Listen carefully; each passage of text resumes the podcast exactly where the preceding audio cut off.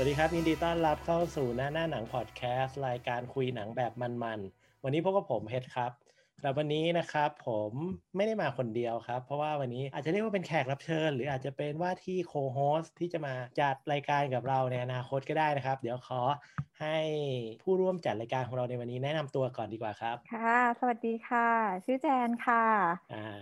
ก็ในที่สุดรายการเราก็มีเสียงผู้หญิงใสๆเข้ามาสักทีนะครับ หลังจากที่ มีแต่ชายชะกันจัดกันมาเป็นระยะเวลานานเนาะใส่เปล่าก็ไม่รู้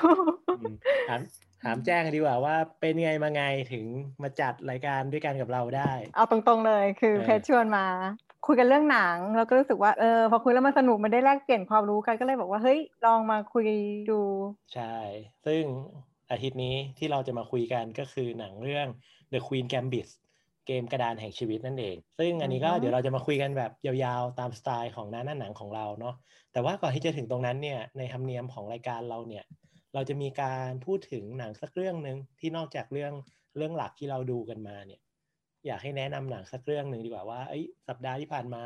ไปดูหนังเรื่องอะไรมาบ้าง เอาหนังที่เราเพิ่งมาดูเลยได้ปะได้ที่ได้เพิ่งดูเมื่ออาทิตย์ที่แล้ว และเพิ่งเขียนรีวิวให้ด้วย เออเราเพิ่งเขียนรีวิวให้ด้วยเออใช่ปีปีศาจเอาซ่อนแอบนั่นเองเล่าเลยเล่าเลยใช่รีวิวเราเพิ่งไปดูมา เป็นไงเป็นไง คือหนังในเรื่องเนี้ย มันก็เกี่ยวกับครอบครัวครอบครัวหนึ่งซึ่งมีลูกชาย ทีเนี้ยลูกชายอะแกก็มีเพื่อนในจินตนาการอืม ซึ่งก็เป็นของวัยทั่วไปอะแหละว่าเด็กมักจะมีจินตนาการก็จะเมคนู่นเมคนี่เมคนั่นคือแบบเอ้ยคนนี้อาจจะเป็นของเล่นหรือเป็นอะไรก็แล้วแต่แบบว่าเป็นเพื่อนเราหรือบางคนอาจจะเป็นตุ๊กตาที่เราติดตัวแล้วก็ตั้งชื่ออะไรประมาณเนี้ยแล้วก็ในหนังแนวเนี้ยมันจะไม่ใช่อืมมันจะเป็นเพื่อนในจินตนาการ แล้วตอนแรกพ่อกับแม่ก็คือเอ่อเบสแล้วก็เควินก็รับได้นะก็โอเค ตอนแรกก็ไม่ได้มีอะไรก็คิดว่าเออมันเป็นปกติของลูกในวัยแปดขวบก็ไม่ได้มีอะไร แต่สักพักเบสอะ ก็เริ่มสังเกตว่าเฮ้ยลูกชายอะมีปฏิกิริยาที่แบบก้าวร้าวเริ่มเปลี่ยนไปอืมอืมเริ่มเข้ากับเพื่อนไม่ได้อืมนางก็เลยแบบเฮ้ยเกิดอะไรขึ้น นั่นแหละก็จะเป็นที่มาของเรื่องว่า เอ๊ะเพื่อนที่ลูกชายที่แบบว่าสร้างขึ้นมาแบบว่านึกถึงขึ้นมาอะไรประมาณเนี้ยแบบว่าเฮ้ยอืมมัน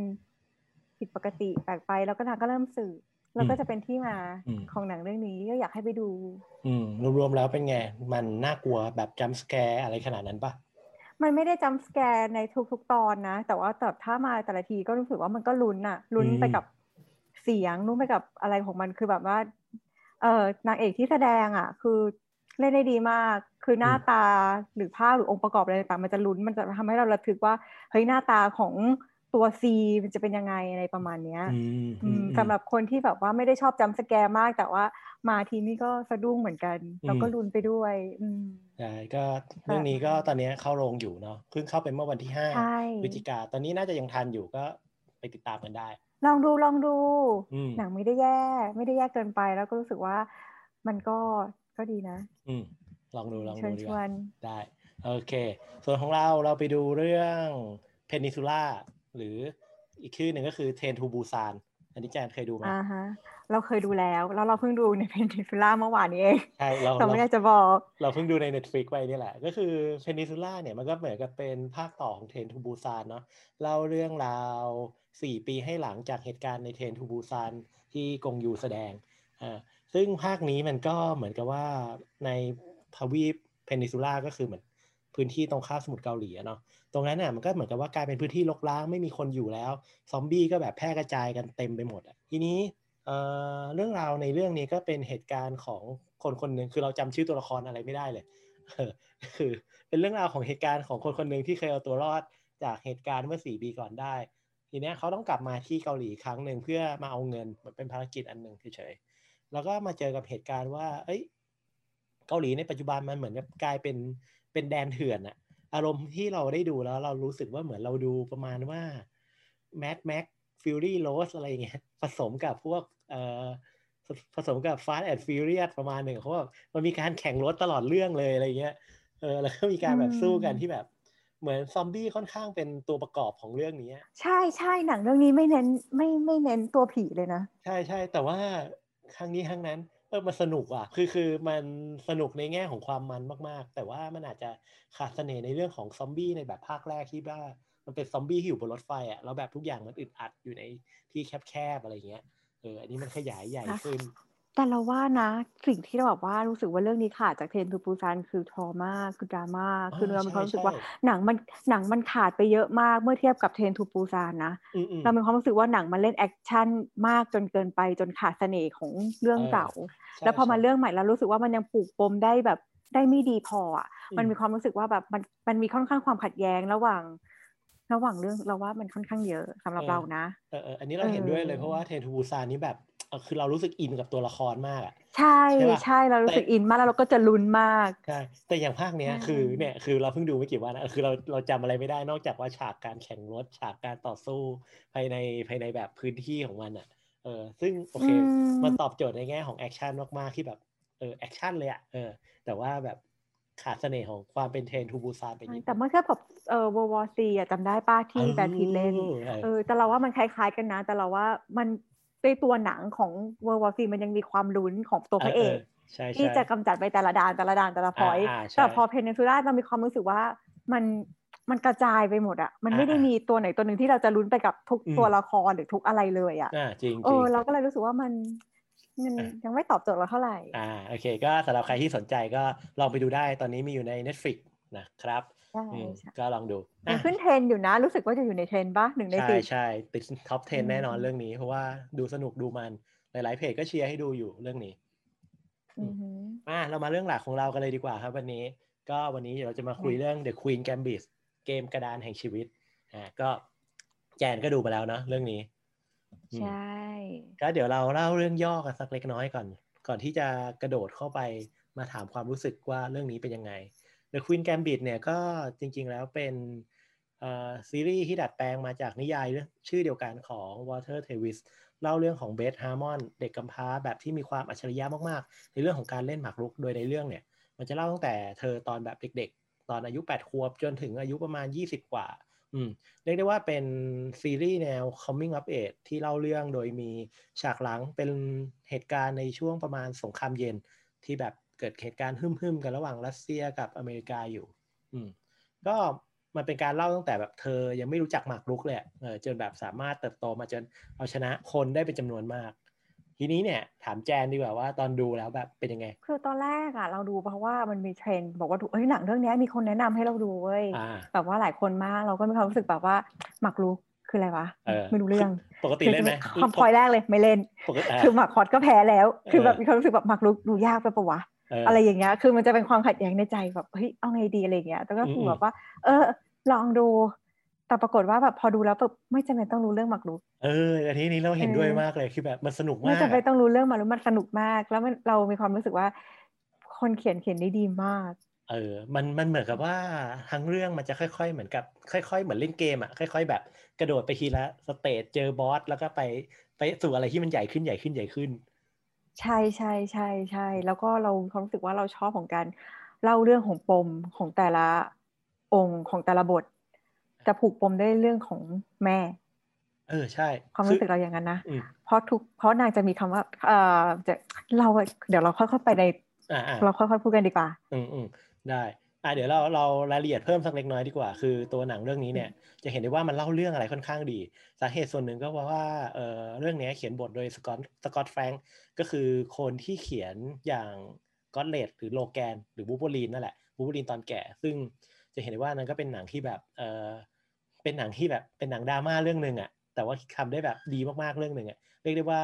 ยุคหนึ่งมีคนพูดว่า Logan น่าจะเป็นหนังซูเปอร์ฮีโร่ที่ดีที่สุด ของยุคเลยก็ว่าได้ทั้งที่ไม่ได้มีฉากแอคชั่นอะไรเลย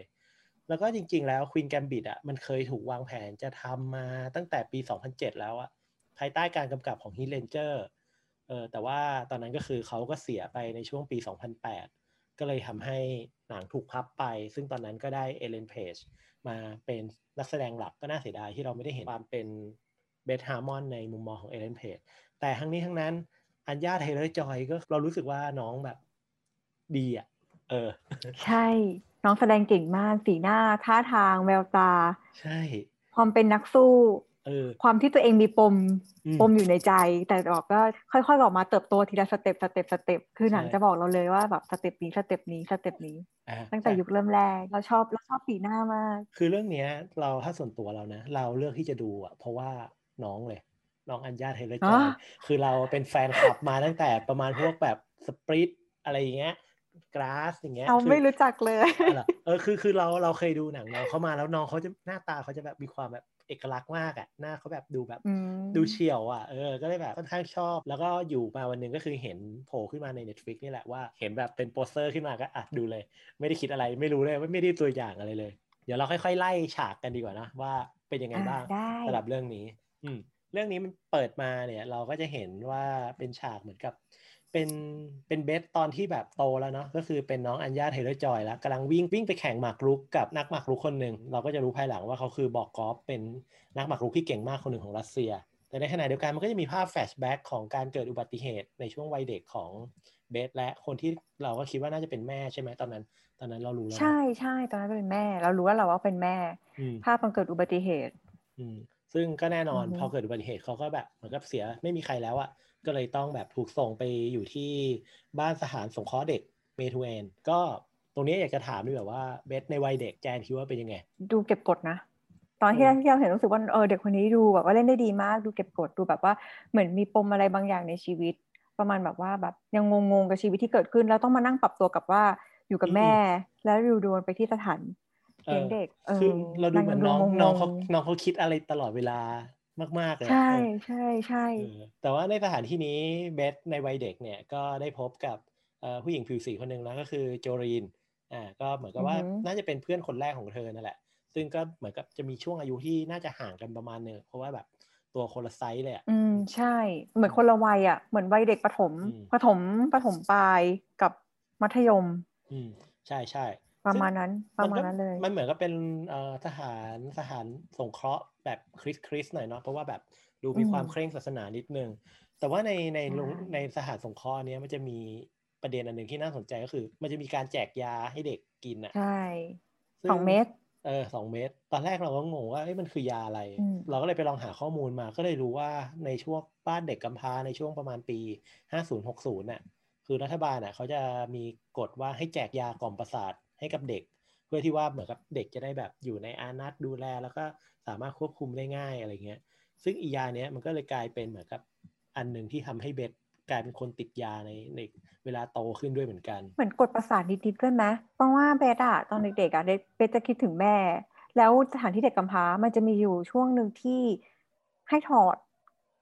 เสื้อผ้าซึ่งเสื้อผ้านั้นนะแม่เขาเย็บให้ อืมอืมอืมอืมอืมเราก็เลยคิดว่าน่าจะเป็นการกล่อม เพราะว่าเนื่องจากแบบว่าเด็กเพิ่งมาแรก ๆ คนเนอะเราก็ไม่รู้นะว่าสถานที่เด็กเลี้ยงมาอาจจะผู้ใหญ่อาจจะแบบว่าครอบครัวนั้นอาจจะเกิดอุบัติเหตุ หรือว่าเลี้ยงดูไม่ได้หรืออะไร ก็น่าจะแบบว่าใช้ยาใช้ยาใช้ยาตัวเนี้ยช่วยในการที่แบบว่าควบคุม อืมใช่เขาอาจจะมี trauma อะไรบางอย่างเกิดขึ้นด้วยเหมือนกันนะก็เลยแบบเออด้วยยานี้อาจจะช่วยให้ดีขึ้น แจนเคยดูเรื่อง Sabrina ไหมอยู่ใน Netflix เหมือนกัน ไม่เคยไม่เคย Sabrina มันจะเป็นหนังเกี่ยวกับแม่มด เออซึ่งก็มีคนมันจะมันจะเป็นจักรวาลเกี่ยวกับแม่มดที่แบบดูเป็นความ high school ประมาณนึงอะเออเป็นแม่มดแบบวัยรุ่นวัยรุ่นนิดหนึ่งซึ่งในเรื่องนี้เหมือนเขาบอกว่ามี Easter egg นิดหนึ่งนะก็คือว่ามันมีการพูดถึงเด็กที่ชื่อว่า Mary Sue ประมาณนาทีที่สิบเจ็ดมีเหมือนกับว่าอาจารย์คนหนึ่งอะมาบอกว่า เอ้ย ครอบครัว Spellman กำลังจะมารับอุปการะ Mary Sue ไปแล้วนะ อย่าลืมเอาที่คาดผมอะไรไปด้วยนะ ซึ่งอีครอบครัว Spellman อะมันคือครอบครัวในเรื่อง Sabrinaเออทีนี้เราไปเจอข้อมูลใน reddit มาบอกว่าเอ้ยเหมือนเหมือนกับอ่าคนที่เป็นคน produce เรื่องเนี้ยเขามีความเป็นแฟนกับมีเหมือนกับเป็นแฟนคลับหนังเรื่อง Sabrina เอ้ซีรีส์เรื่อง Sabrina เหมือนกัน ก็เลยเอากิมมิกเนี้ยมาใส่ไว้เล็ก ๆ น้อยๆอืมก็แบบเออเป็นกิมมิกเล็ก ๆ ที่แบบดูน่ารักดี อืม ทีนี้ถ้าพูดถึงในช่วงโรงเรียนสถานที่เลี้ยงเด็กตรงเนี้ย มันก็ต้องทำความรู้จักกับผู้ชายคนหนึ่งใช่ไหมก็คือ Mister Shaibel ใช่อืมเป็นไงบ้างครับคุณ Shaibel คุณ Shaibel ตอนแรกเราเห็นก็คือแบบเหมือนตาลุงคนหนึ่งที่แบบหยิงหยิงนู่นนี่นั่นแบบไม่ค่อย ไม่ค่อยบอกอะไร ไม่ค่อยพูดอะไรก็ด้วยความว่าเพราะที่แบบที่แจนแบบแรกที่แจนคิดเลยนะ ที่เจอ Mister Shaibel คือแบบว่าด้วยความที่เขาเป็นภารโรง แล้วอยู่ในโรงเรียนที่มันเป็นเด็กหญิงล้วน การที่เขาจะทำอะไรที่แบบว่าจะพูดหรือจะอะไรอย่างเงี้ย อืม ประมาณนั้นก็เลยคิดบอกว่าเลยยังแบบไม่ได้ตอบรับอะไรกับเบธมากนัก อืมอืมอืมก็ดูแบบเออนิดนึงนะ ดูแบบเขามีเขามีกำแพงอะไรบางอย่างใช่ไหมใช่ใช่แต่ก็ก็ก็ก็น่าสงสารลุงเหมือนกันนะลุงต้องแบบเล่นหมากรุกอยู่คนเดียวในห้องแบบห้องเก็บของใต้ดินอย่างเงี้ยไปเรื่อยๆอะไรเงี้ยเอ๊ะแต่เรากลับไม่คิดอย่างนั้นนะอ๋อเหรอแต่เรากลับคิดว่าการเล่นหมากรุกของเขาคือการแบบ เหมือนการผ่อนคลายของเขาอย่างหนึ่งอะเพราะว่าเขาไม่ได้เล่นแค่คนเดียว แต่เขามีหนังสือคือเหมือนเรียนรู้เรื่องหมากรุกไปอะไรประมาณเนี้ยอ่าอ่าอ่าอืมแต่เราออแต่เรากลับคิดแบบนั้นนะอืมอืมเป็นไปได้อืมเป็นไปได้อืมก็จริง ก็คุณเชเบลก็เหมือนกับว่าเป็นคนที่แบบอธิบายวิธีการเล่นหมากรุกให้เนาะซึ่งฉากแถวๆเนี้ยใช่เรารู้สึกว่ามันมันมีความน่ารักดีเหมือนกันนะเหมือนกับว่าคนที่แบบว่าเอ้ยมึงอย่ามายุ่งกับกูอะไรเงี้ยแล้วสุดท้ายก็แบบมันเล่นเล่นหมากเอรุกกันออะเออมันมันดูน่ารักอะอธิบายไม่ถูกเหมือนกันนะตรงเนี้ยเออใช่ใช่ใช่เพราะว่าคุณเชโบจะไม่ยอมสอนแล้วแล้วเราจำได้ว่าเบสพูดประมาณแบบว่ามาทำไมไม่เดินไปอย่างนี้ไปอย่างนี้ล่ะเออจนเขารู้สึกแบบเฮ้ยเด็กคนเนี้ยน่าสนใจ เออ มันต้องมีอะไรแน่ๆมันต้องมีอืมของอืมเขาก็เลยค่อย ๆ เริ่มรู้แล้วแบบว่า ค่อยๆเรียนรู้อะแต่ก็จะไม่ได้สอนหมดนะอืมอืมไม่ได้สอนแบบว่า เอ๊ะ ทฤษฎีหรือว่าการเรียกตัวของหมากของแต่ละตัวเรียกว่าอะไรอืมเหมือนค่อยอืมๆสอนเล่นไปสอนไปนั่นแหละเนาะเท่าที่เราดูอะใช่ใช่เออซึ่งใช่สุดท้ายอะก็เหมือนกับว่าเบสอะเก่งอะเออคือสามารถเอาชนะคุณเชเบลได้ได้แบบค่อนข้างราบคาบเลยอะจนคุณเชเบลมอบหนังสือเล่มหนึ่งให้ชื่อว่า Modern Shade Opening เพื่อที่ว่าจะแบบให้เอาไปเอา ไปศึกษาต่ออะไรประมาณอย่างเงี้ย ก็ตอนแรกเราก็คิดว่าถ้าเราเป็นคุณลุงเชเบลเราก็คิดว่าให้หนังสือไปก็เหมือนกับว่า เป็นการยอมรับเฉยๆอะแต่ว่าน้องเบสเนี่ยก็ทำการศึกษาแบบจริงจังมาก ก็กลายเป็นเก่งขึ้นกว่าเดิมอีกแล้วทุก ๆ ตอนกลางคืนใช่น้องเขาก็แบบมีความสามารถในการจินตนาการแล้วก็เล่นหมากรุกอยู่บนเพดานได้เนี่ยใช่แต่เราก็เห็นตอนนั้นเราก็อึ้งแล้วนะ ที่แบบว่ามองถึงแล้วก็วาดรูปในหัวเลยว่าอีหกสิบสี่ช่อง แล้วก็รู้จักแล้วก็เดินวางหมาก ใช่แล้วใช่ก็เดิน ใช่ ตรงเนี้ยตรงเนี้ยเออเราแล้วเรารู้สึกว่ามันมันทำให้เราดูง่าย ดูเข้าใจง่ายนะว่าแบบ คนที่ไม่เคยเล่นหมากรุกมา ก็จะรู้สึกถึงความเก่งของเบสจากการที่แบบจินตนาการทุกอย่างไว้ในหัว แล้วก็ใช่ออกมาแล้วหนังทำดีมาก เรายอมรับเลยว่าผู้กำกับทำดีมากเรื่องซีจีเรื่องอะไรอย่างเงี้ยจนทำให้เรารู้สึกว่ามัน มันดูแบบว่าโหอลังแล้วรู้สึกแบบหนังเรื่องนี้ดีว่ะอืม ใช่แล้วก็เออความเก่งกาจของเบสเนี่ยก็เลยทำให้คุณเชเบลเนี่ยได้ไปเจอไปแนะนำคุณแกนที่แบบเขาน่าจะเป็นคนที่เล่นหมากรุกด้วยกันกับคุณเชเบลอยู่แล้วเนาะซึ่งเขาเหมือนกับเป็นโค้ชให้โรงเรียนดันแคนน่ะก็เลยแบบเป็นจุดแบบเริ่มต้นที่ทำให้ให้แบบอ่าเบสเนี่ยได้ออกไปแข่งกับผู้ชาย 12 คนพร้อมกัน ก็คือแข่งพร้อมกันใช่อืมซึ่งอันนี้ก็ค่อนข้างน่าสนใจเนาะว่าเฮ้ยมันมันได้รับการยอมรับขนาดนั้นนะทั้งที่ เบสเป็นผู้หญิงอะเป็นแค่ผู้หญิงในในยุคนั้น ซึ่งสภาพสังคมตอนนั้นคือผู้หญิงค่อนข้างเป็นรองอะมันเป็นแบบสังคมที่แบบผู้ชายเป็นใหญ่มากๆด้วย ใช่ มันมีประเด็นหนึ่งที่เราไม่แน่ใจว่ามันพูดตอนไหนก็คือ ผู้หญิงเนี่ยคือไม่มีทางจะเป็นนักหมากรุกแนวหน้าได้เลยอะเป็นได้ก็แค่แบบก็คืออาจจะเป็นนักหมากรุกเฉยๆอะไรเงี้ย เพราะว่าคนส่วนใหญ่ก็แบบเข้าแบบกลุ่มทำพายแอปเปิลเย็บปักถักร้อยหรืออะไรประมาณอย่างนั้นมันจะไปอยู่ในเอ่อ EP ถัดไปอ่าที่ตอนที่เบธเริ่มเข้าโรงเรียนแล้วอืม หนังมันจะค่อยๆบอกเราแล้วว่าทำไมผู้หญิงถึงไม่ได้รับการยอมรับในเรื่องของพวกนี้อืออืหืมอก็อย่างที่แจนบอกเนาะการที่เคยจะไปเข้าโรงเรียนเนี่ยเคยได้เหมือนกับมีครอบครัวมาอุปการะก็คือคุณอันมาวิสลีย์ อืมก็มาอุปการะแต่เหมือนกับว่าสามีเขาคุณวิสลีย์ที่เป็นผู้ชายเนี่ยดูเขาไม่ค่อยอินกับเด็กใช่ไหมใช่ไม่ค่อยอิน แต่ว่าก็คือตามตามใจเมียอืมอ่าเมียอยากมีลูก อยากเอามาไปเป็นเพื่อนเพราะนางเหงาเออเหมือนเขานางก็เลยเหมือนเขามีความระหองระแหงกันนิดนึงใช่ไหมเพราะว่าแบบคุณผู้ใช่ชายเขาใช่ต้องแบบในหนังบอกทำตัวเหมือนเป็นเซลล์ใช่ไหมที่แบบมันต้องแบบไปหลาย ๆ เมือออกงไปข้างอะไรนอกใช่อืมไปหลาย ๆ เมืองใช่ก็เลยบอกว่า อะถ้าถ้าเธอเหงามากนักอาจฉันก็ ก็อุปการะเด็กมาให้ ก็ได้อยู่บ้านหลังใหญ่แบบดูดีเลยแหละอืมดูดีเลยใช่ทุกมีย่าห้องของตัวเองเออมีห้องของตัวเองดูดีแล้วก็ซึ่งแน่นอนเบสก็ยังคงเล่นหมากรุกบนเพดานอยู่ เราอะขำฉากที่เขาแบบฉีกผ้าม้าไอฉีกอะไรนะผ้าคลุมบนหลังคาออก ใช่ใช่ใช่ใช่ฉีกมุ้งเออฉีกมุ้งคือไม่รู้เขาเรียกมุ้งมุ้งหรอแต่เหมือนมุ้งเออฉีกออกมาแหวกแบบว่าโอ๊ยมันเป็นสิ่งปิดกั้นอาณาเขตของฉัน ฉันเออเปิดมุ้งก่อน ใช่ใช่อันนี้อันนี้น่ารักดีใช่อืมซึ่งตอนนั้นเราก็จะเห็นได้ว่าโอเคเบสก็เติบโตเรื่อยๆเนาะเพื่อนใหม่โรงเรียนใหม่ แต่ว่าเธอก็ยังคงค่อนข้างค่อนข้างแปลกแยกอะ่ะ เธอแบบศึกษาหมากรุกอะ่ะ ซึ่งในยุคนั้นเหมือนคนส่วนใหญ่ก็ทำอะไรว่าชมรมอ่านหนังสือวรรณใช่กรรมอะไรชอมย่างรมงี้อ่านหใช่ไหมนังสือวรรณกรรมใช่มันจะมีเพื่อนผู้หญิงที่เข้ามาทักนางตอนบอกว่าเฮ้ยเธอ ตอนที่นางกินข้าวคนเดียว อืมแล้วมันมีผู้หญิงคนหนึ่งเดินเข้ามาบอกว่าเออเธอเธอก็ชวนคุยกันบอกว่า เธอเข้าชมรมนี้ไหมล่ะชมรมอะไรนะ lead ชมรมทำพายแอปเปิลอะไรอย่างเงี้ย จนเบธสงสัยบอกว่าอ่าไม่มีชมรมหมากรุกเหรอ บอกว่าที่นี่ไม่มีนางก็เลยรู้สึกแบบว่าเฮ้ยอะไรกันอะไรประมาณนี้ทำไมถึงไม่มี fail fail นางก็เลยกลับบ้านเพื่อไปบอกแม่บุญธรรมบอกว่าเฮ้ยทำไมไม่มีชมรมหมากรุกที่นี่ไม่มีชมรมหมากรุกหรออะไรอย่างเงี้ยเอออืมก็เหมือนกับว่าเบสมันเติบโตมาด้วยแบบคิดว่าโลกทั้งใบก็คือแบบ ทุกคนต้องต้องแบบต้องอินหมากรุกอะเพราะว่าเหมือนครับ เบสอยู่ในแวดล้อมที่ว่ามีแต่คนเล่นหมากรุกมาตลอดในช่วงเด็ก ๆอะพอแบบเติบโตมาแล้วอาจจะเห็นสังคมที่ใหญ่ขึ้นก็เลยพอไม่เห็นหมากรุกก็รู้สึกแปลกใจไปเหมือนกันแต่เราสักตัวส่วนตัวเรานะ เรามีความรู้สึกว่าหมากรุกต้องเป็นอะไรที่ทำให้เบสรู้สึกว่าหลงไหล รู้สึกว่าว่าทำไมถึงอินได้ขนาดนั้น เพราะสังเกตสิคือ คือต่อให้แม้ว่า นางไปอยู่ที่ใหม่แล้วเข้ากับเพื่อนหรือว่าทำอะไรอย่างเงี้ย นางจะไม่ได้สนใจสภาพแวดล้อมอย่างอื่นเลย อืมจริงเราว่าหนังกำลังจะสื่ออะไรให้เรารู้สึกว่าทำไมเบสถึงเล่นที่หมากรุกอยู่ตลอด แทนที่จะไปแบบว่าทำอย่างอื่น อืมซึ่งจริง ๆ จริง ๆ มันก็พอมีมีคำตอบเนาะในช่วงช่วงท้ายๆของของเรื่องนี้เหมือนกันก็คือว่าเขามีการพูดถึงว่าไอ้กระดานหมากรุกเหมือนกับเป็นโลกที่ย่อส่วนลงมาเหลือ 64 ช่องอะ่ะ เราเบสเนี่ยสามารถควบคุมปกครองมันได้ แล้วก็เดาได้ว่าจะเกิดอะไรขึ้นหลังจากนั้นอะซึ่งเบสจะรู้สึกปลอดภัย ส่วนหนึ่งเราคิดว่าในวัยเด็กของเบสอะคือเบสสูญเสียทุกอย่าง คือโลกของเขาพังทลายไปแล้วอะแล้วมันเหลือแค่หมากรุกที่แบบ เธอสามารถควบคุมได้ แต่สิ่งอื่นๆรอบตัวเธอ เธอควบคุมอะไรไม่ได้เลย มันแบบเกิดเหตุการณ์อะไรที่แบบนอกเหนือเป็นอันคอนโทรลหมดอะไรเงี้ยอันนี้เป็นความเห็นของเราใช่ใช่ใช่นี้เราเห็นด้วยนะ เราเห็นด้วยถ้าสังเกตนะ ช่วงอีพีแรก ๆ เราขอแทรกนิดนึง หนังจะแพนกล้องไปที่ตัวควีนช่วงประมาณ EP หนึ่งสองและสามช่วงที่เราคุยกันอยู่นั่นแหละ หนังจะแพนกล้องไปที่ตัวควีนซึ่งเราคิดว่าน่าจะแพนไปที่ตัวของเบสอ่าใช่ใช่ที่ค่อยๆเรียนรู้ไปเรื่อยๆ เหมือนเราค่อยๆ ไล่กินเบี้ยไปเรื่อยๆอ่าเออเอออันนี้อันนี้น่าสนใจ เพราะว่าส่วนใหญ่จะเห็นว่าเบสใช้ควีนในการกินเบี้ยเป็นหลัก ใช่ใช่ตัวควีนจะคือตอนสุดท้ายที่เล่นอะ ทุกครั้งที่ลุกฆ่าอะ แพนกล้องจะแพนที่ตัวควีนเออใช่ เราก็เลยบอกว่าเริ่มไปจุดสังเกตแสดงว่าหนังกำลังจะบอกอะไรจากเราอะไรประมาณนี้แล้วรู้สึกแบบว่าเฮ้ยน่าสนใจน่าสนใจอะเดี๋ยวเราไปดูกันต่อ ซึ่งแน่นอนว่าเมื่อกี้เราพูดนะว่ามีการแข่งหมากรุก ก็เหมือนกับเบสก็เริ่มเข้าสู่การแข่งหมากรุกครั้งแรกนั่นแหละก็คือ เข้าสู่การแข่งของแข่งชิงแชมป์รัฐเคนตักกี้ในปี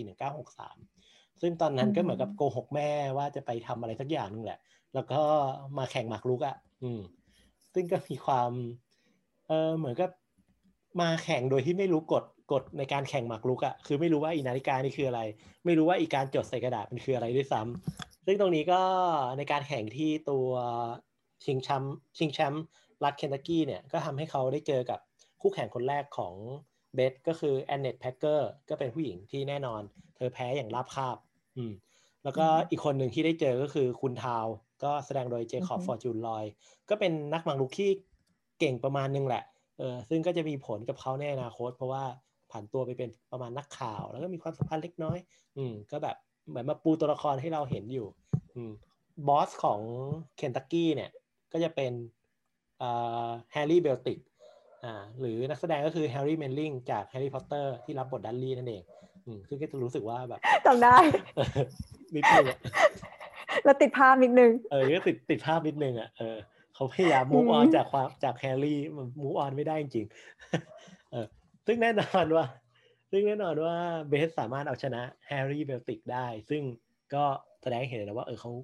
ก็เก่งอะเออเพราะว่าเบลติกตอนนั้นก็ถือว่าเป็นคนที่ค่อนข้างเก่งคนหนึ่ง แล้วก็ได้เงินหนึ่งร้อย US dollar มาและได้เป็นแชมป์ของรัฐไปใช่แล้วก็เริ่มมีชื่อเสียงขึ้นมา เพราะเป็นนักเล่นหมากรุกหญิงเพราะปกติจะไม่มีเลย ใช่ใช่แต่ว่าก็ไม่ได้แบบว่าโด่งดังมากหรือว่าอะไร แต่ก็เริ่มรู้สึกว่า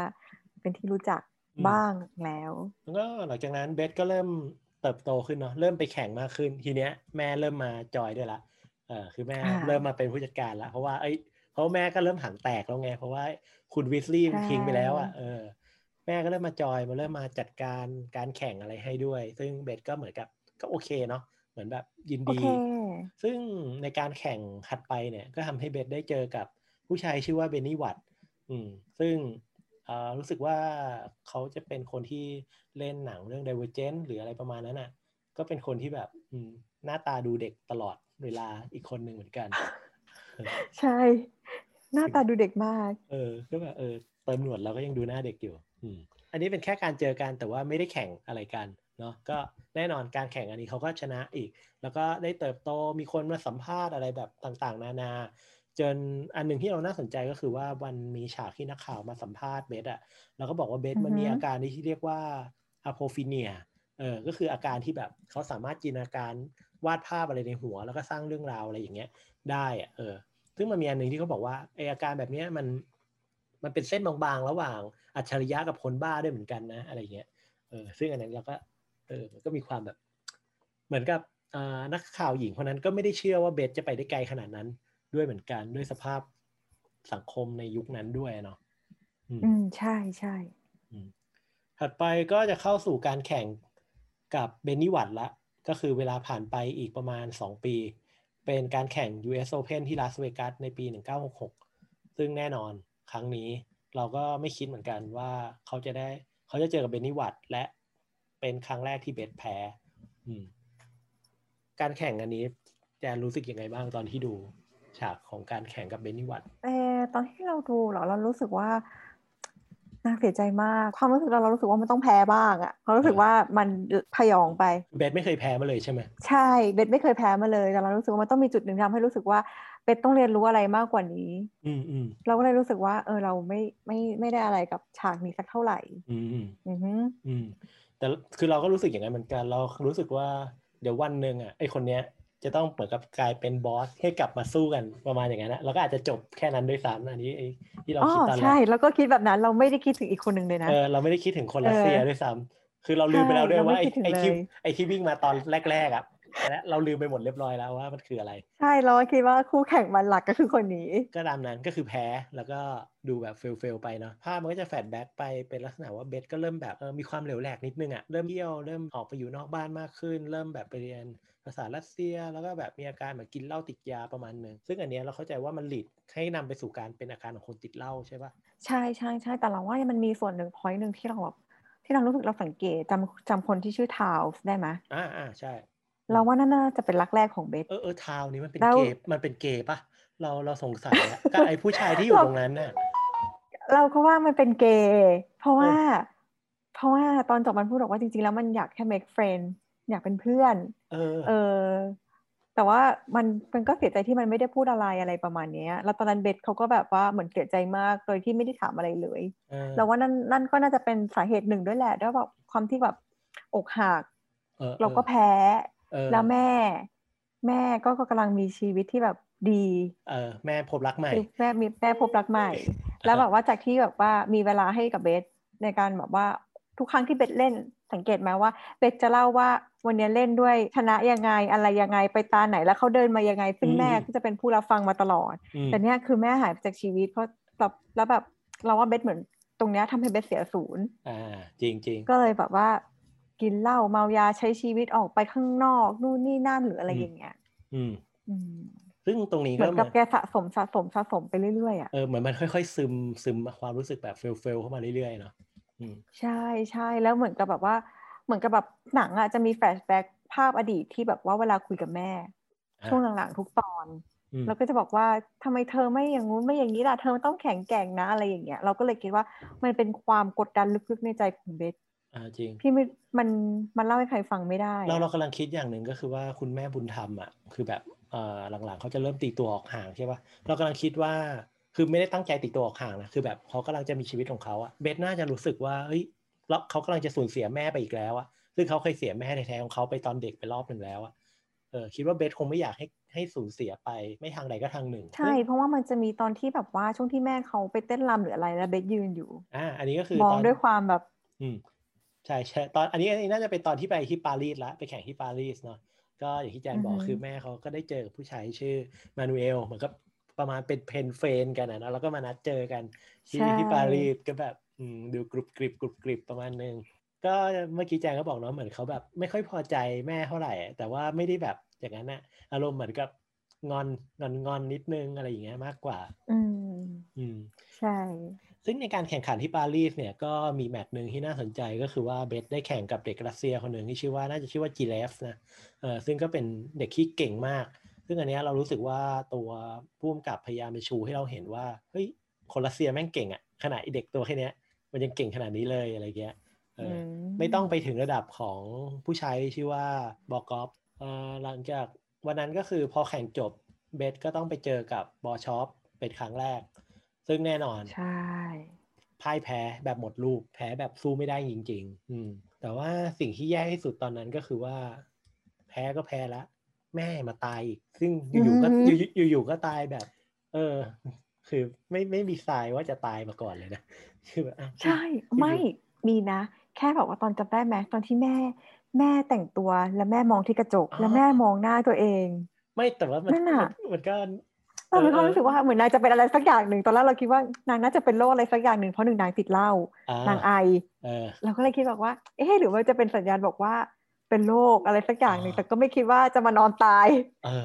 คือตายแบบไม่ลาแพ้แล้ว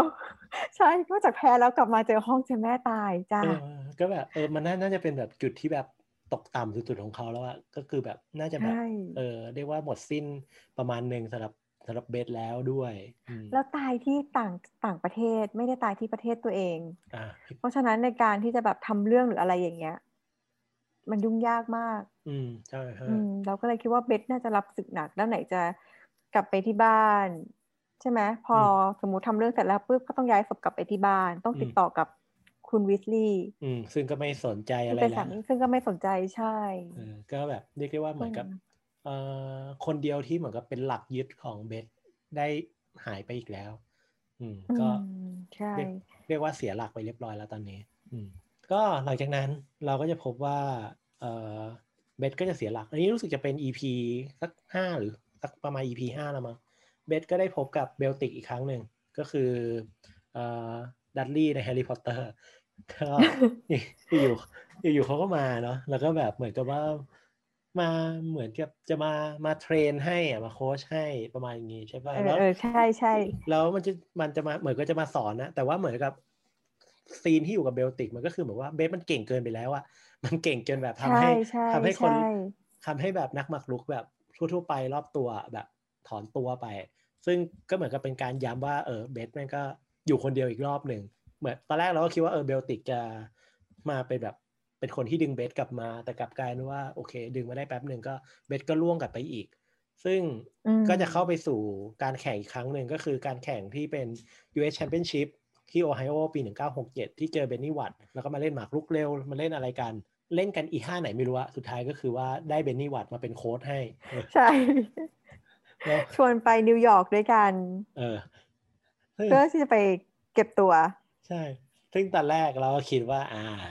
มันต้องแบบกุ๊กกิ๊กโรแมนติกแน่นอน คู่นี้แบบเป็นนักหมากรุกด้วยกันเป็นอยู่ด้วยกันเล่นโค้ชกัน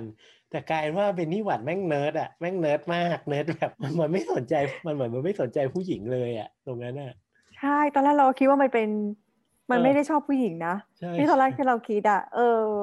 เอาหมากรุกเป็นหลักจริง ๆ คือแบบเราก็ให้นอนข้างนอกห้องด้วยนะ เออใช่ คือแบบดูแลตัวเอง แล้วก็ให้ไอ้ที่ไอ้ที่สูบสูบเตียงอะแล้วมานอนข้างนอกห้องไงแล้วก็แบบวัดอะไรวะโอ้โหใช่ใช่เราก็รู้สึกแบบว่า อืมเออเอออันนี้อันนี้ก็เป็นแบบแบบเป็นแบบนิดๆหน่อยๆนะสนุกสนุก ซึ่งตอนในในการที่มันไปเก็บตัวด้วยกันเนี่ยเบนนี่อะก็ได้พาผู้หญิงที่ชื่อว่าครีโอเข้ามา เหมือนก็เป็นตัวละครเหมือนกับก็ไม่ได้มีอะไรเท่าไหร่หรอก แต่ว่าในวันที่เบสจะต้องไปแข่งกับพอชอปในการที่มันฝึกมาแทบตายอะ่ะ คืนก่อนหน้าครีโอชวนเบสไปกินเหล้าแล้วก็เหมือนกับ เรากำลังสงสัยว่า เพราะเหตุการณ์ที่ครีโอชวนเบสไปกินเหล้าก่อนวันแข่งหรือเปล่าเลยทำให้ส่วนหนึ่งก็คือทำให้เบสแพ้บอชอปเราว่าใช่ด้วยเพราะว่าก่อนที่อยู่กับเบนนี่นางไม่ได้กินเหล้าเลย เบนนี่ไม่ให้นางกินเหล้าแล้วก็กินยาอะไรทั้งสิ้น คือฝึกด้วยกันมาตลอดจนกระทั่งบอกว่าชวนอะไรประมาณเนี้ยแล้วเราคิดแบบว่ามันน่าจะแบบหนักอะ่ะ จนทำให้แบบว่ามันเมาค้างแล้วก็สติหลุดไปหมดเลยอะ่ะพอตื่นก็มันตื่นสายด้วยนี่ มันก็กลับมาที่ต้นเรื่องที่หนังมานำเสนอไปว่า มาไม่ทันตื่นสายสติไม่ครบเออมาดูลนๆนะนะเราก็เลยคิดว่าครั้งนี้เบสแพ้เพราะว่าไม่พร้อมแล้วก็แบบเละเทะประมาณหนึ่งจากเหตุการณ์ตรงนั้นด้วย แน่นอนเบสก็กลับมาสู่ชีวิตเละเทะอีกครั้งหนึ่งแต่ว่าเรามีนิดนึงคือแบบว่า ครั้งนี้ที่เป็นตอนแรกไปแพ้ปอชอปอะคือแบบกอชอปคือเขาเสียใจนะ เขาเสียใจที่เขาแพ้ เพราะเขาแบบเขาคิดว่าเขาแบบว่ามาเหนือแน่ๆ แต่ครั้งเนี้ยเขาเสียใจเขาเสียใจจนเขาร้องไห้อืมแล้วกลับไปอยู่ในยุคที่ตกต่ำที่สุด เพราะเขาอืมไม่คิดว่าการที่เขาฝึกมาขนาดเนี้ยพลาดแค่คืแล้นวเดีผยวลมันใช่มันพลาดแค่คืนเดียวแล้วแบบเราไม่เขาดิ่งดิ่งมากกว่าตกอืมต่ำมากกว่าครั้งที่แล้วอีก คือเหมือนกับว่าอืมเขาไม่ได้แพ้เพราะว่าเขาไม่เก่งอะแต่เขาแพ้เพราะว่าเขาประมาทเขาเลินเล่อเออซึ่งมันไม่น่าจะเกิดเหตุการณ์แบบนี้ขึ้นอืมซึ่งแน่นอนครั้งนี้คือเบสตกต่ำมาก ตกต่ำถึงมาขนาดกเอ่อรูปแบบการแต่งตัวของเธอนี่คือ ส่วนตัวเรารู้สึกว่าตกต่ำเลยที่การเขียนตาแบบ ตรงเนี้ยเราไม่เราแบบมันคือมันคือแฟชั่นเหรออันนั้นอะมันคือแฟชั่นแต่คือเราสำหรับเราเราเหมือนแบบคลีโอพัตตราเออเออเขียนใต้ตาอะไรประมาณเนี้ยแต่เราดูความรู้สึกว่า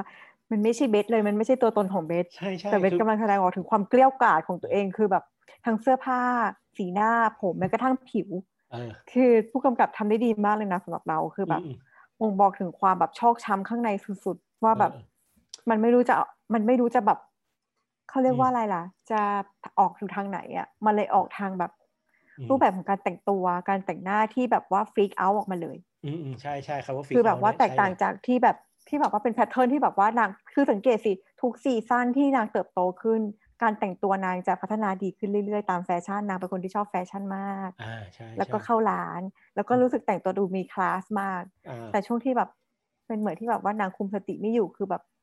มันไปหมดแล้วอะไรประมาณคือเนี้เรายรู้สึกว่าเบสจะเป็นคนที่แบบเอ่อช่วงช่วงที่แบบปกติอะจะแบบแต่งตัวแบบเรียบๆแต่ดูหรูหราแล้วก็ดูมีสไตล์ใช่ประมาณใช่นึงแล้วก็หน้าก็แบบใช่มีการแต่งหน้าแต่ว่าแบบไม่ไม่คือคือเราจะรู้ว่าน้อยแต่มากอะเออเราน้อยมีแต่ความมากรู้สึก ใช่ใช่คือน้อยแต่มากสวยมาก น้องจะรู้มีหลงความเสน่ของห์ใช่ประมาณนั้นแต่พอมาใช่เจอลูกเคียวพัตตาปุ๊บเราก็เอ้ยอ่าเจ็บอะคุณไม่น่าคุณไม่น่ามาทำร้ายน้องจอยแบบนี้เลย ใช่เขาเล่นเขาเขาดีมากเลยนะ ขนาดผิวเขาอะผิวปากสีปาครักบหรืออะไรอะมันทำให้เรารู้สึกแบบนางป่วย เออเออเป็นแบบป่วยมาก แบบแย่แย่เลยแหละอืมซึ่งโอเคก็เหตุการณ์ในการตกต่ำแต่ว่าซึ่ง ความพีคคือมันมาตกต่ำ EP หกแล้ว EP อืมเจ็ดแล้ว EP จบ แล้วก็แบบอ้าวมึงจบไงอะ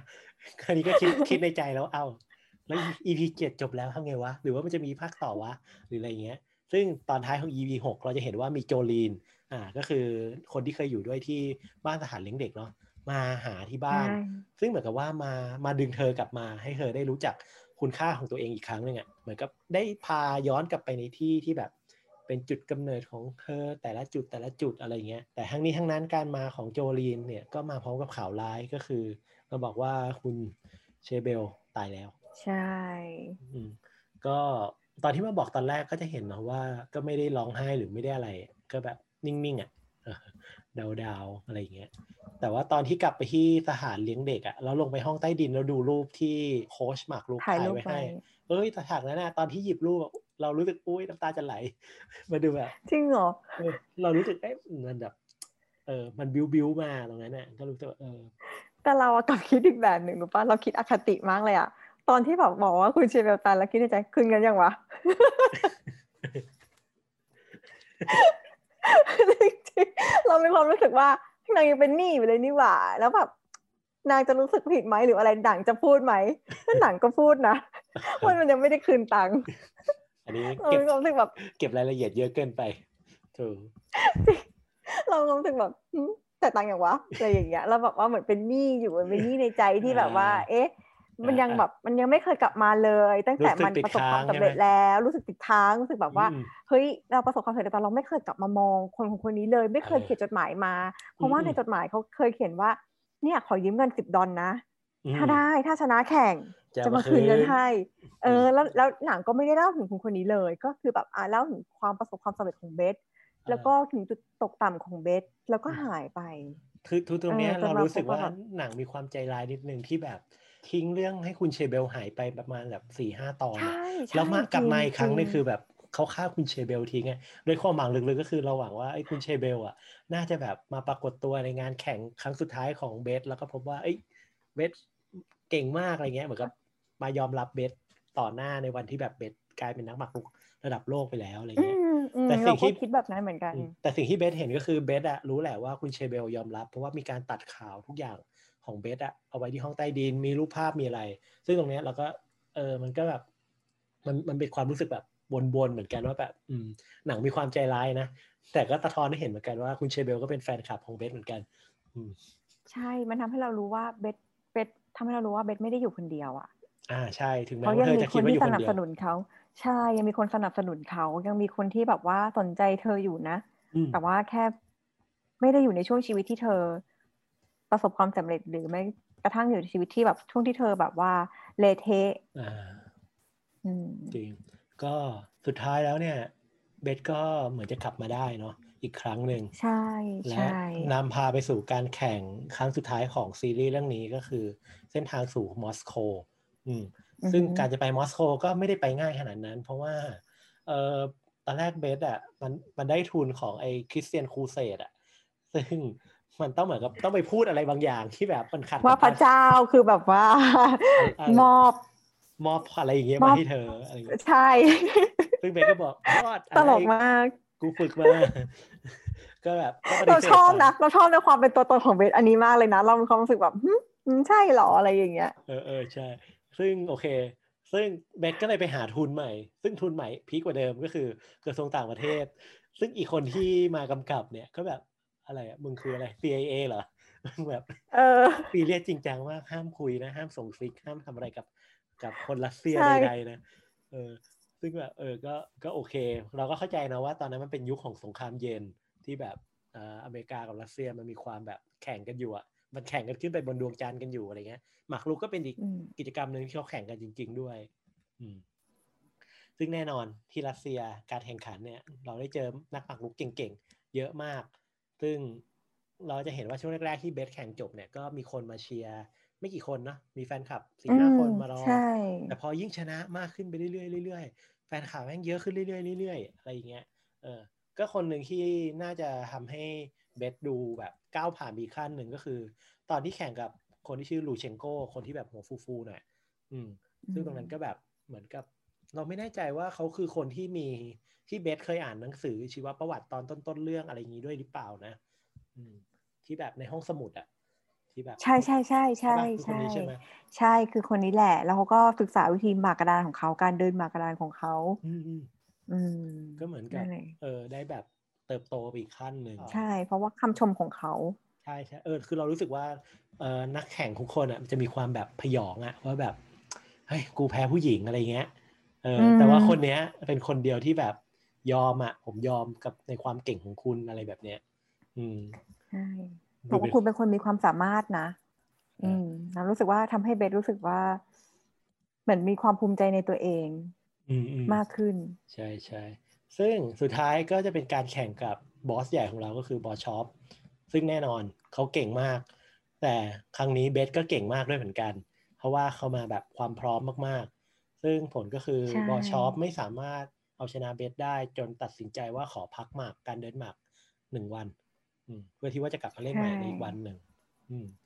และอีกวันหนึ่งเธอก็ชนะด้วยชนะไปได้ ก็ใช่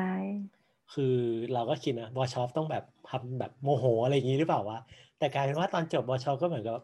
มีน้ำใจนักกีฬาประมาณนึงแบบ เออตบมือแบบยินดียิ้มให้อะไรแบบนั้นอะเออแล้วก็อืมเออก็ดูเหมือนมีความเป็นมิตรภาพของน้ำใจนักกีฬาในการแข่งหมากรุก อันนั้นด้วยเหมือนกัน ชอบนะ เราว่าแบบว่ามันจบได้ สำหรับการแข่งทัวร์นาเมนต์อะไรทั้งหลายแล้วเราว่า การที่เรายอมรับแล้วได้การตบมือแล้วได้การอะไรอย่างเงี้ยเราว่ามันเป็นอะไรที่จบสวยมากอืมมากใช่ อันนี้อันนี้เรายอมๆเลแล้วยตอนที่แบบเขาเล่นไฟเล่นแบบ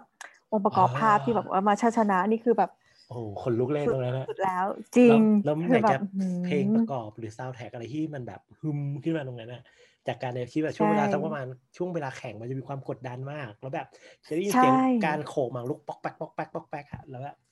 ออมันดีอะรู้สึกฟินตรงนั้นมาก แต่ทั้งนี้ทั้งนั้นน่ะฉากนั้นน่ะอาจจะเป็นฉากที่แจนอาจจะบอกว่าเอ้ยดี แต่สำหรับเราอะฉากที่ดีที่สุดสำหรับเราคือฉากที่เป็นฉากจบจริง ๆ ที่เบสตัดสินใจอืมไม่เดินไม่ไปสนามบิน แต่เดินอือฮึฝ่าฝูงชนมาที่แบบ เหมือนกับเป็นสถานที่ที่เขาเล่นหมากรุกกันน่ะแล้วก็มาเจอกับคนที่แบบเล่นหมากรุกจริง ๆอะแล้วทุกคนตรงนั้นน่ะยอมรับเบสอะว่าเอ้ยนี่คือเบสในดินแดนที่อ๋อไม่มีใครรู้จักเธออะ แค่รู้จักจากไม่กี่วันอืมที่ผ่านมาว่า ว่าแบบเอ้ยเป็นนักหมากรุกที่มาชนะบอลชอปได้ แล้วก็มาเล่นหมากรุกด้วยกัน เออซึ่งตรงหน้าก็จะเป็นคุณลุงคนหนึ่งที่มาเล่น ซึ่งเรากลับรีเฟกไปถึงคุณเชเบล เพราะว่าครั้งแรกที่เธอเล่นเนี่ยเธอก็มองหน้าคุณเชเบล ด้วยด้วยสายตาแบบสายตาแบบประมาณนี้เอออมอืมมันรู้สึกว่ามันอืรีเฟกอืมย้อนกลับไปตรงนั้นก็แบบเออทำให้รู้สึกเออมันมันกลมกลมๆประมาณหนึ่งดีอืม เอาเราถามเพชรหน่อย ในเรื่องทั้งหมดอะแบบว่าทั้งแสงภาพองค์ประกอบเพลงหรืออะไรอะเพชรชอบตอนไหนมากที่สุดที่รู้สึกว่าแบบอินมากที่สุดแล้วคือแบบช่วงช่วงที่เราชอบจริงๆเนี่ย ก็ที่อินมากอย่างที่เมื่อกี้บอกไปก็คือฉากที่ไปที่ห้องใต้ดินแล้วเห็นว่าเป็นสิ่งของต่างๆ ที่คุณเชเบลเก็บไว้ ในวันที่คุณเชเบลตายไปแล้วอะไอ้อืมซีนตรงนั้นน่ะอืมเรารู้สึกว่า เอ้ยมันคือมันไม่ค่อยมีอะไรนะ มันแบบดูผ่านอืๆมก็ได้ แต่ว่าเรารู้สึกว่ามันทัชประมาณหนึ่งเหมือนกันที่แบบ เออ อยู่ๆก็ไปไปแบบไม่ได้ลากัน แต่ก็แต่มันมีเรื่องราวมีความประทับใจอัดอยู่บนกำแพง อันนั้นอยู่อะไรเงี้ยอืมอืมแล้วแจนอะฉากไหนของที่เราเราประทัชอบตอนที่มันอินที่มันทัชสำหรับเรามาก แล้วเราแบบรู้สึกว่าเขาทำเก่งสำหรับเรามาก คือตอนที่มันรู้ว่าทาวมีเพื่อนที่เป็นผู้ชายแล้วเดินออกมาแล้วเสียงเพลงประกอบขึ้นมา แล้วเพลงเราจำชื่อเพลงไม่ได้ แต่เรารู้สึกว่าเพลงนั้นมันแบบ มันเป็นกินใจเรามาก เรารู้สึกแบบอืมเรารู้สึกถึงความเจ็บปวดบอกว่าแบบ แบบ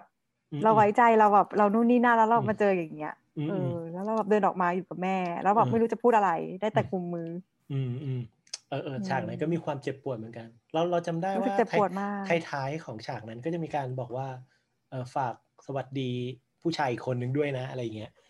อันอันนั้นแหละเราก็เลยแบบเออเออมันก็มีความนิดนึง แต่จริงๆแล้วก็จะมีฉากอีกประเภทหนึ่งที่ปฏิเสธไม่ได้เลยว่ามันดีมากๆก็คือ ฉากที่เขามีการเล่นหมากรุกกันอะตอนที่แบบมีการขยับหมากรุกกันไปมาในหลาย ๆ ฉากอะใช่ มันสนุกจรินะงมันลุ้นระทึกมากสอะนุกคือเราเราไม่ได้เห็นแค่แบบการเดินหมายอย่างเดียวมันมีการตัดสลับในการเล่าเรื่องว่าทำไมถึงเดินแบบนี้เดินแบบนี้ ซึ่งแน่นอนหลาย ๆ อันเราฟังไม่รู้เรื่องหรอกว่าเนี่ยเดินไป e ห้าขยับไปขยับมาอะไรเงี้ยเออฟังไม่รู้เรื่องแต่ใช่ว่าแต่ว่ามาทำให้การดูตรงนั้นนะสนุกมากขึ้นดี การเดินของหมากรุกการกินการอะไรรู้สึกแบบว่าเขาทำดีมากอืมไม่จำเป็นต้องรู้เรื่องหมากรุกเราก็รู้เรื่อง ใช่ใช่เช่นเดียวกันน้องจอยก่อนที่จะมาเล่นบทเนี้ยเธอก็ไม่รู้เรื่องหมากรุกมาก่อนเลย แล้วก็บอกก็บอกว่าบอกด้วยว่าไอ้โลกหมากรุกมันเป็นอีกโลกหนึ่งแหละ เธอก็แบบมาเริ่มหัดเล่นแล้วก็มาลองมาแสดง ซึ่งล่าสุดเนี่ย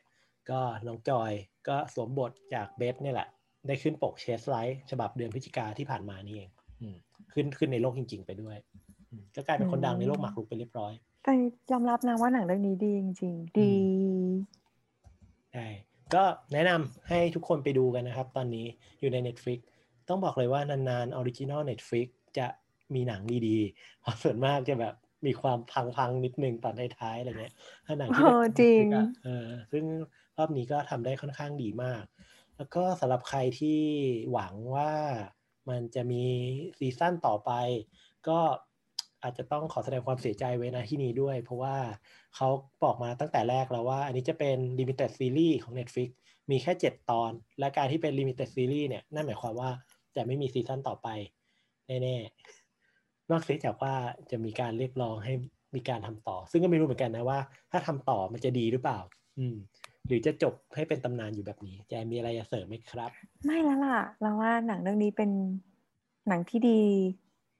ในปีนี้จริง ๆ แนะนำให้ไปดูเลยเห็นด้วยบางทีแบบดูรวดเดียวเลยแบบมันเพลินมากอืมดูสามารถแบบเจ็ดตอนได้แบบง่าย ๆ สบายๆ คือแบบใช่อืมดูเพลินเกินห้ามใจจริง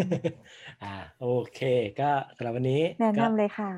นะครับ The Queen Gambit ก็ประมาณนี้เนาะก็แล้วก็วันนี้เรามีแนะนำหนังช่วงต้นเรื่องไปด้วยก็คือ C กับ Peninsula นะครับสำหรับใครที่อยากดู Peninsula กับ Queen Gambit ไปดูได้ใน Netflix นะครับ ส่วน C ไปดูได้ในโรงภาพยนตร์เลยนะครับ